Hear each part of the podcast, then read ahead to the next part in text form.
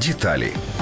Щорічно вищі медичні навчальні заклади випускають понад 8 тисяч студентів. На підготовку фахівців держава витратила у 2015 році більше 550 мільйонів гривень, а у минулому році майже 650 мільйонів гривень. Протягом 2015 року та першого семестру 2016-го з медичних навчальних закладів України відрахували 450 осіб, які навчалися за державним замовленням. Як наслідок на їхнє навчання держава неекономно використала майже 19 тисяч гривень. Крім того, щорічно 3-5% студентів медиків не йдуть працювати за фахом. Низький рівень підготовки майбутніх лікарів підтверджують результати складання ліцензійних іспитів крок. Попри великий конкурс під час вступу до медичних навчальних закладів в 10-30 осіб на місце, рівень абітурієнтів часто нижчий ніж на інших спеціальностях. Під час вступної кампанії 2015 року до одного з вишів на спеціальність лікувальна справа зарахували абітурієнтів, які здавали ЗНО з профільних предметів на 140-160 балів. Водночас для вступу на економічний факультет прохідний бал був 180.